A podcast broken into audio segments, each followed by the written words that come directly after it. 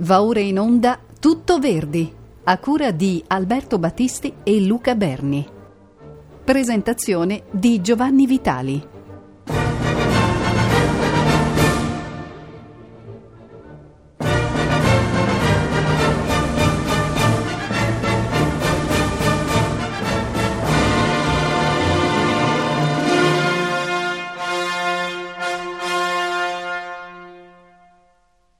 Alzira, ottava opera di Giuseppe Verdi, pesa il giudizio negativo espresso dallo stesso compositore a Giuseppina Negroni Prati Morosini. Quella è proprio brutta. In realtà quest'opera non è affatto brutta, casomai soffre di una mancanza di ispirazione legata alla fonte originale, la tragedia Alzir di Voltaire, rappresentata per la prima volta a Parigi il 27 gennaio 1736 soggetto che evidentemente non stimolò la fantasia creativa di Verdi così come era accaduto in precedenza. Un cordiale saluto agli amici ascoltatori da Giovanni Vitali. Per il ciclo Tutto Verdi, l'omaggio che Rete Toscana Classica sta tributando a Giuseppe Verdi nel bicentenario della nascita, ci occupiamo appunto di Alzira, opera che venne scritta per il Teatro San Carlo di Napoli, dove andò in scena il 12 agosto 1845.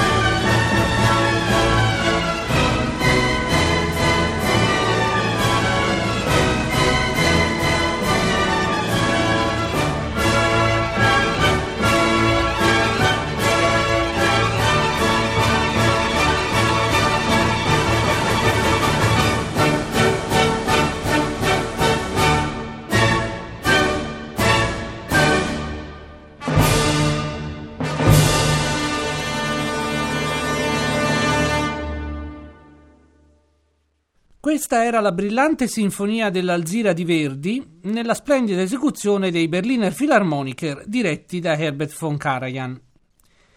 Essa venne aggiunta pochi giorni prima al debutto dell'opera, probabilmente perché la partitura risultava troppo breve. Si tratta di un brano di pregevole fattura suddiviso in tre parti che rifugge dalla convenzionalità. Soltanto il tema dell'allegro brillante conclusivo prende infatti spunto da un pezzo dell'opera, il coro degli spagnoli a lieto suon di bellici strumenti, posto in apertura del primo atto. Accennavo poc'anzi alla scarsa corrispondenza dell'indole di Verdi con la tragedia di Voltaire, da cui il libretto trae origine. In realtà il compositore si era entusiasmato alla lettura del testo e così scriveva il 23 febbraio 1845 al librettista Salvatore Cammarano. Ho ricevuto il programma dell'Alzira. Ne sono contentissimo sotto ogni aspetto. Ho letto la tragedia di Voltaire, che nelle mani di un Cammarano diverrà un eccellente melodramma. Si sbagliava siamo di fronte, infatti, a uno dei rarissimi casi, se non l'unico, in cui il pressoché infallibile sesto senso teatrale di Verdi fece cilecca. Non che mancassero nella vicenda elementi interessanti e riconducibili alla drammaturgia verdiana. Come ha notato Michele Girardi, emergono con sufficiente chiarezza gli elementi verdiani del soggetto illuminista. L'attacco alla religione come elemento di supporto all'oppressione imperialistica, la ragion di Stato che forza Alzira ad accettare le nozze con Gusmano, rappresentata da ben due padri, quello istituzionale, Ataliba, e quello aggiunto, Alvaro. Probabilmente Verdi fu attratto anche dalla nobile figura di Zamoro, che per molti versi può essere ricondotta a quella di un romantico proscritto europeo sulla falsariga di Ernani.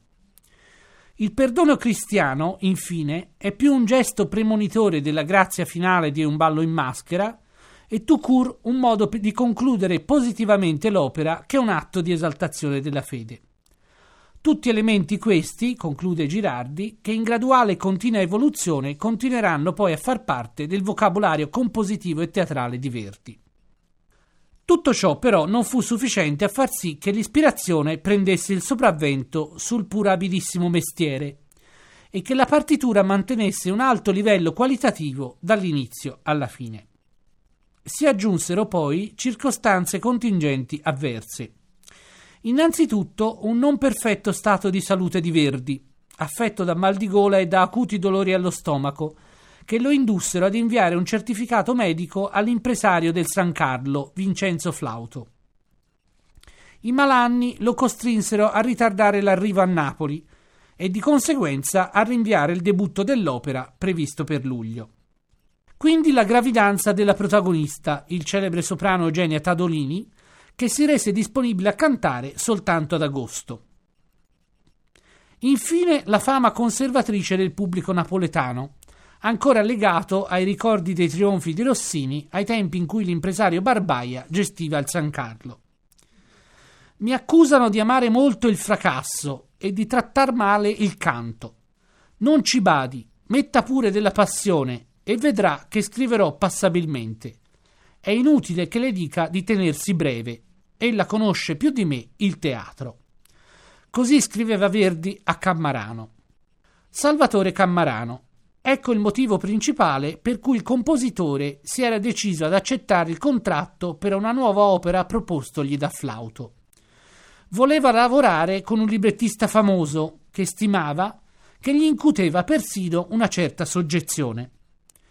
Lo deduciamo dal tono delle lettere, mai aggressive e proterve come quelle indirizzate al povero Francesco Maria Piave o a Temistocle Solera. Nelle missive indirizzate a Cammarano Verdi usa espressioni deferenti, si entusiasma per i versi ricevuti, accenna timide richieste. Ho ricevuto il duetto e l'aria del secondo atto. Come sono belli! Voi nella poesia siete riuscito eccellentemente. Cosa farò io nella musica? No, qui vi pregherò di usare indulgenza alle mie note. Farò quello che potrò. Lettera del 10 maggio 1845. Straordinariamente belli questi versi della cavatina d'Alzira. È inutile che vi raccomandi brevità e una bella parte per Coletti. Perdonatemi un'osservazione. Non vi sembrano troppe tre cavatine di seguito? Perdonatemi, vi prego.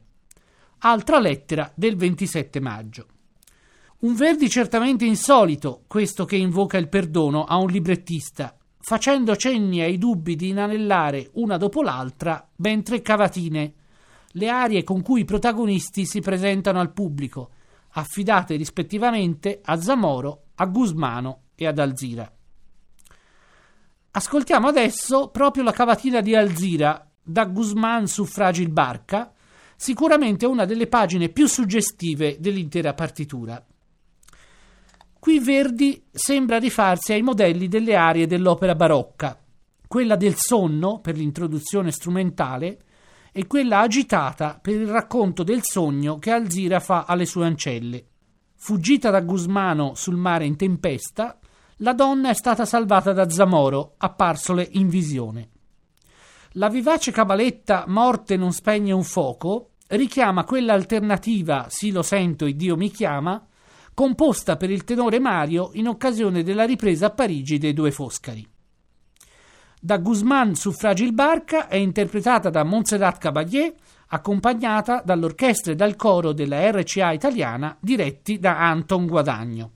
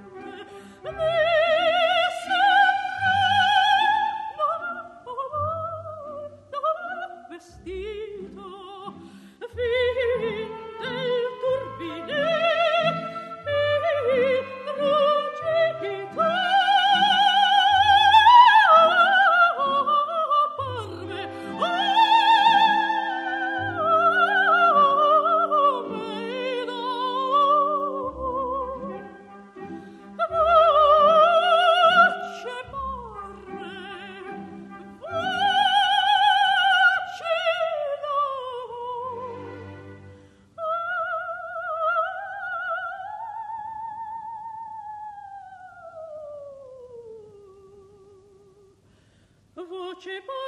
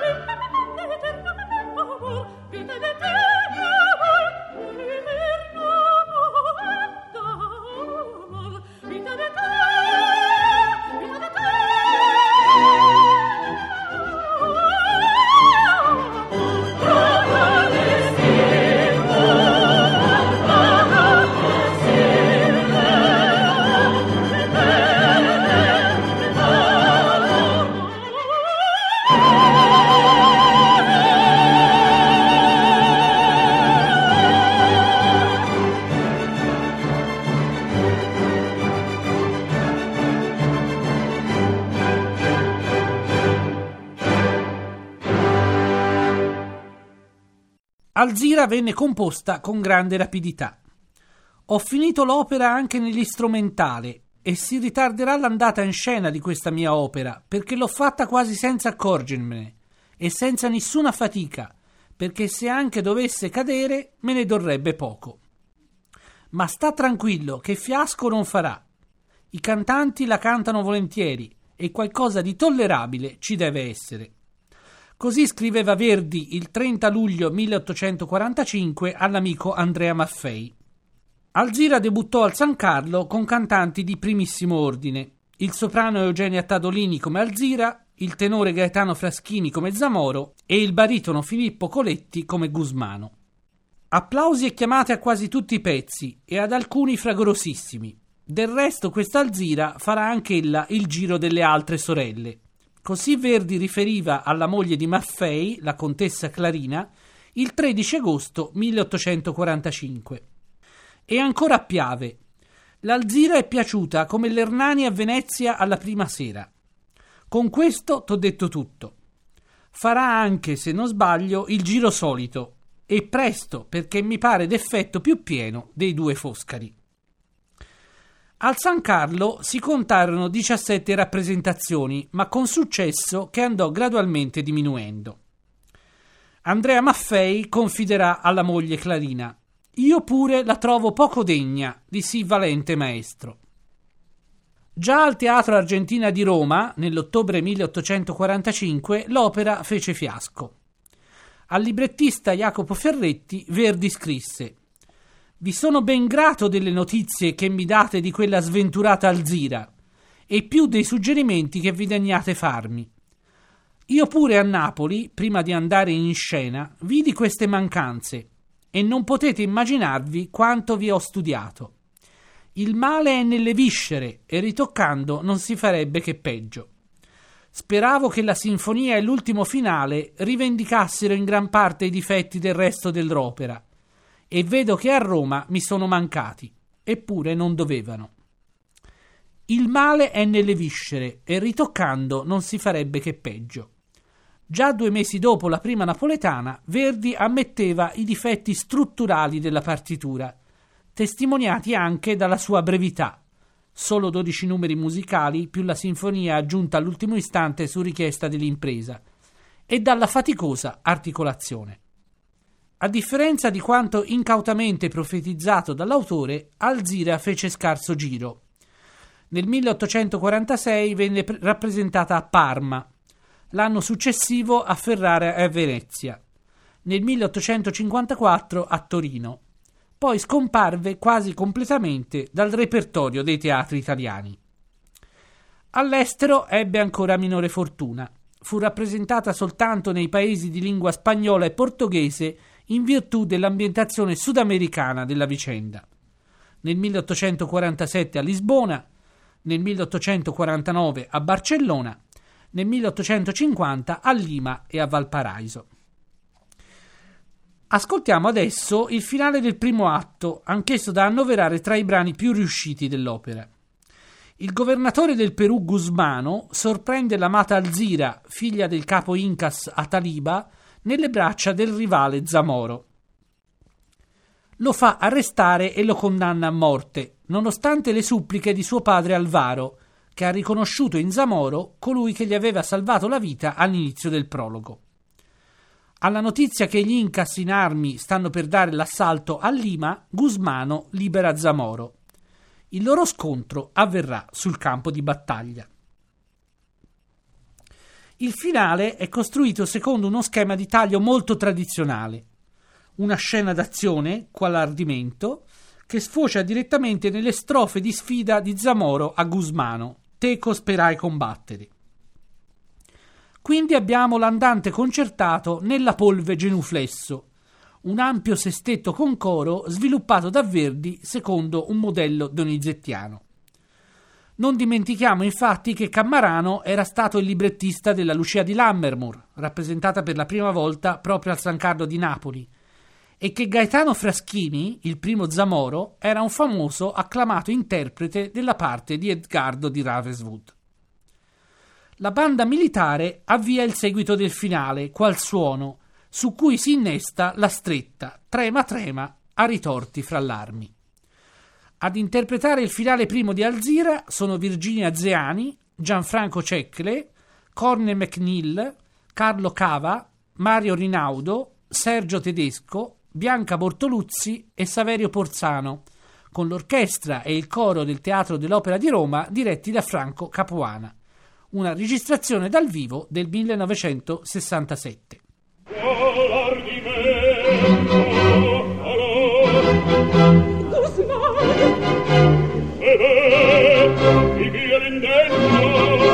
al guardo creder potrò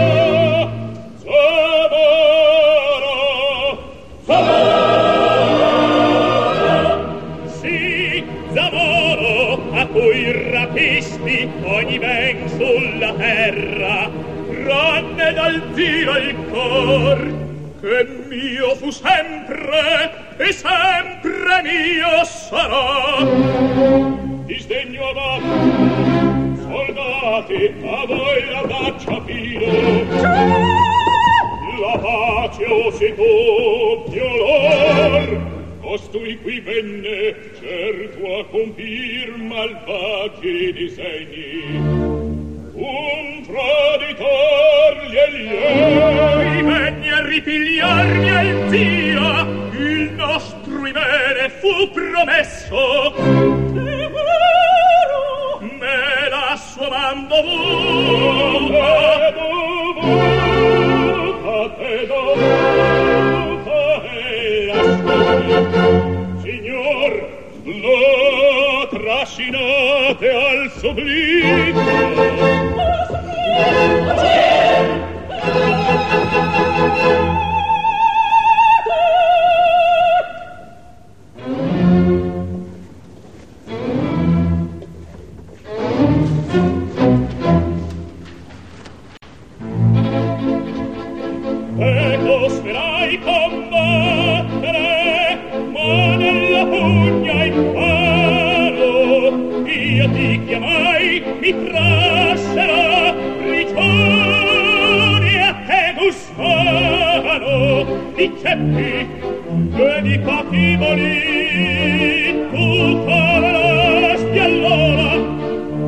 Discord.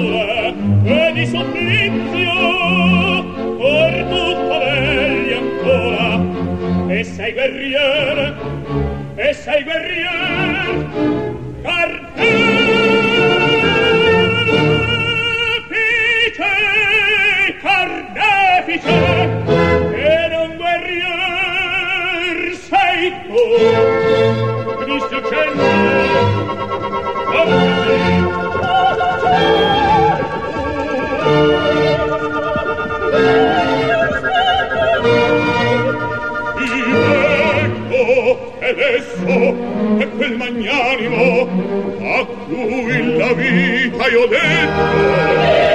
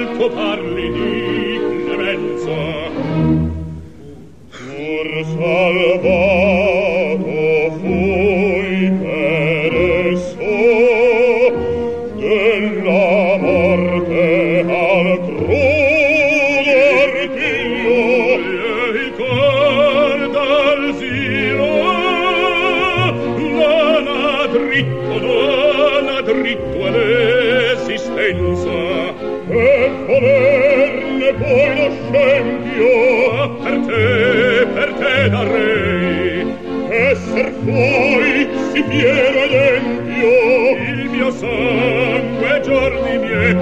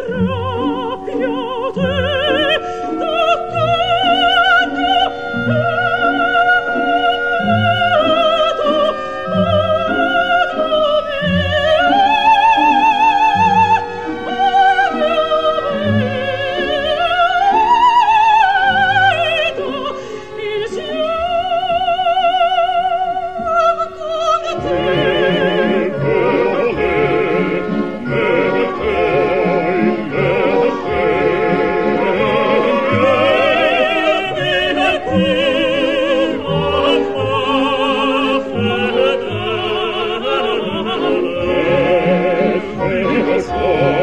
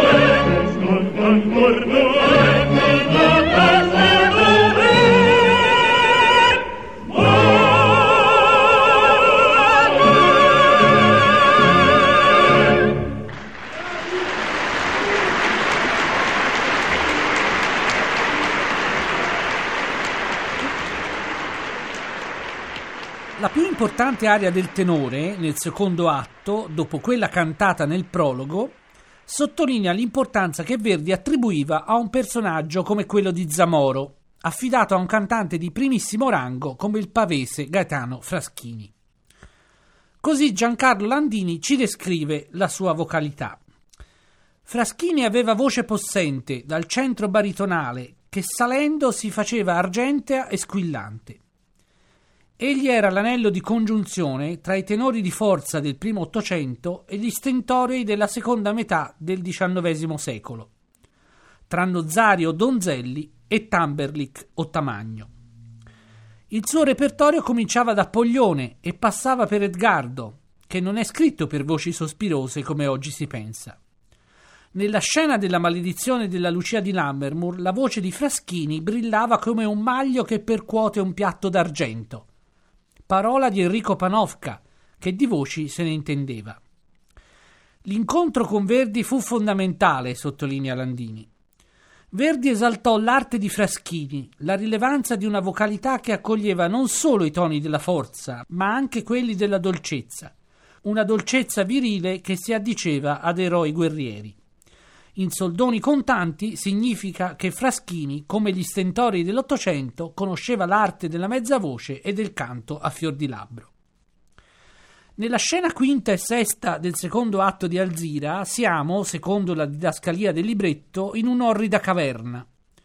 Un breve preludio strumentale, che descrive il cupo stato d'animo di Zamoro, precede l'ingresso di Otumbo e del coro, Amici e Ben. Quindi abbiamo l'aria del tenore, Irne lungi ancor dovrei, che anticipa l'espansione lirica di Macduff nel Macbeth, nell'aria alla paterna mano a cui fanno seguito il tempo di mezzo, Fuggi a Fuggi, e la vibrante cabaletta conclusiva, Non di codarde lacrime. Ascoltiamo questo momento di Alzira nell'interpretazione di Gianfranco Cecchere con l'orchestra e il coro del Teatro dell'Opera di Roma diretti da Franco Capuana, una registrazione dal vivo del 1967.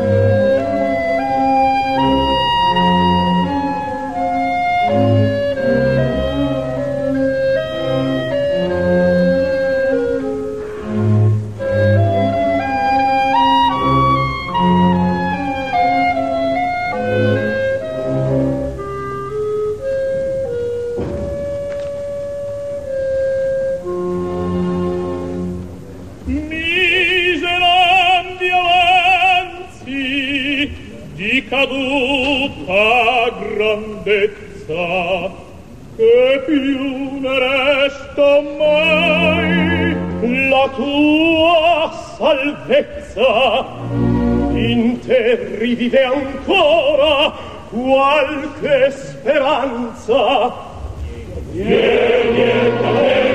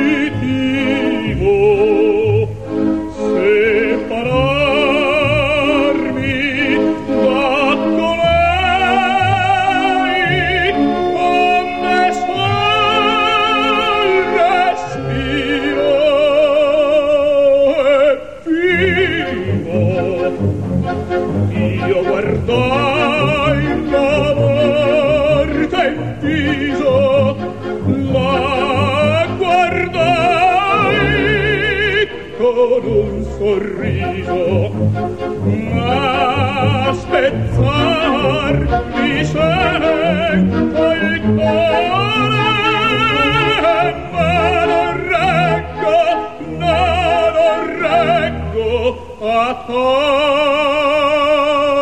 pensiero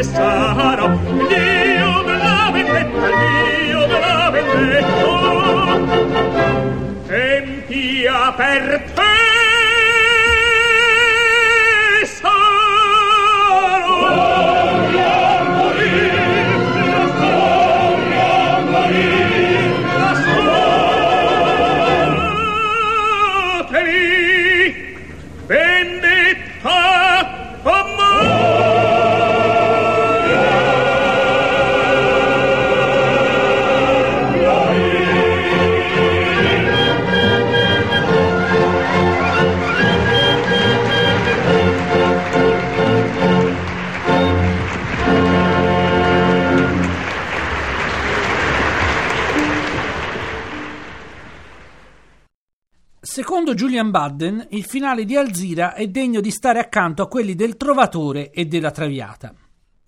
L'atmosfera festosa dell'introduzione è affidata alla banda fuoriscena, a cui segue un coro di ancelle, tergi del pianto America, su un ritmo di bolero che inneggia alla pace finalmente ritrovata.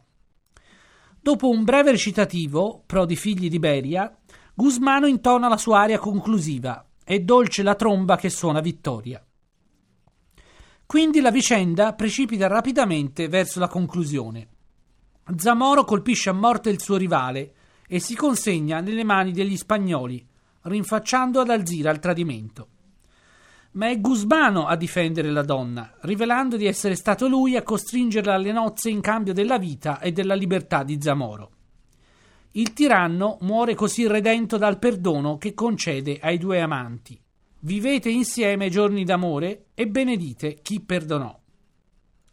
Come ha notato Michele Girardi, dopo aver ascoltato ed esaminato l'opera più accuratamente, si scopre che a parte alcuni momenti in cui l'eccessiva fretta ha condizionato l'esito di alcuni brani, Alzira rivela una vitalità che supera le critiche dei suoi detrattori, ivi compreso lo stesso autore. La qualità della musica, osserva Girardi, rimane alta per gran parte dell'opera, anche se a volte le manca quella capacità di caratterizzare il dramma, creando così quell'unità indissolubile tra parola, musica e gesto che è la qualità distintiva del teatro di Verdi. Se tutto l'impianto generale della drammaturgia soffre di un'eccessiva stringatezza, che Verdi aveva cercato, come abbiamo visto, ma dei cui effetti probabilmente non si rese conto fino in fondo, tale condizione rivela in molti punti anche notevoli pregi, ed è elemento decisivo per sciogliere il nodo ermeneutico posto dal finale, dove il rapidissimo dispiegarsi delle azioni sembra indicare ancora una volta il prevalere del laicismo di Verdi nel suggerire gli insegnamenti morali della propria opera. La sua prospettiva, conclude Girardi, non è quella di rivestire di note un dramma dai contenuti edificanti, ma di trattare piuttosto una vicenda soprattutto dal punto di vista umano, ponendo in evidenza il problema di un'ingiusta oppressione in nome della fede. Ascoltiamo adesso il finale secondo di Alzira con le voci di Virginia Zeani, Gianfranco Cecchere, Corne McNeil, Carlo Cava, Mario Rinaudo, Sergio Tedesco, Bianca Bortoluzzi e Saverio Porzano. L'orchestra e il coro del Teatro dell'Opera di Roma sono diretti da Franco Capuana in una registrazione dal vivo del 1967. Un cordiale saluto da Giovanni Vitali.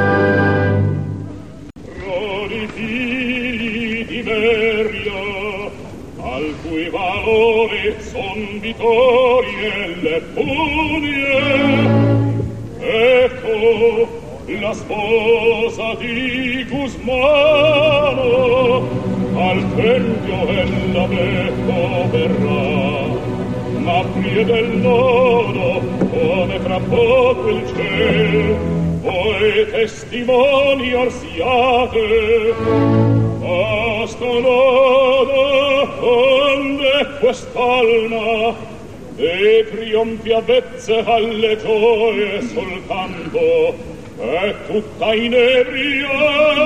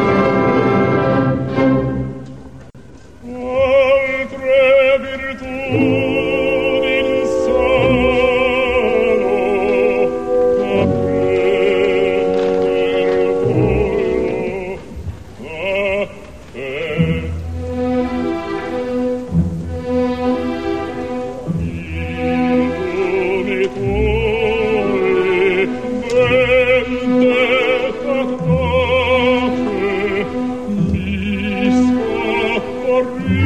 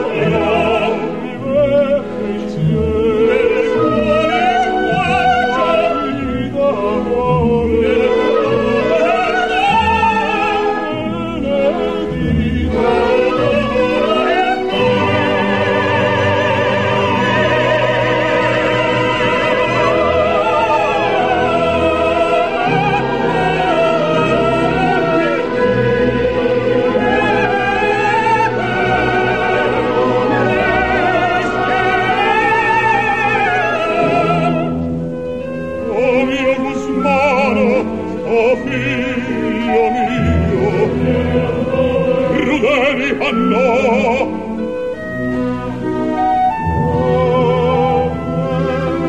al mio ah, seno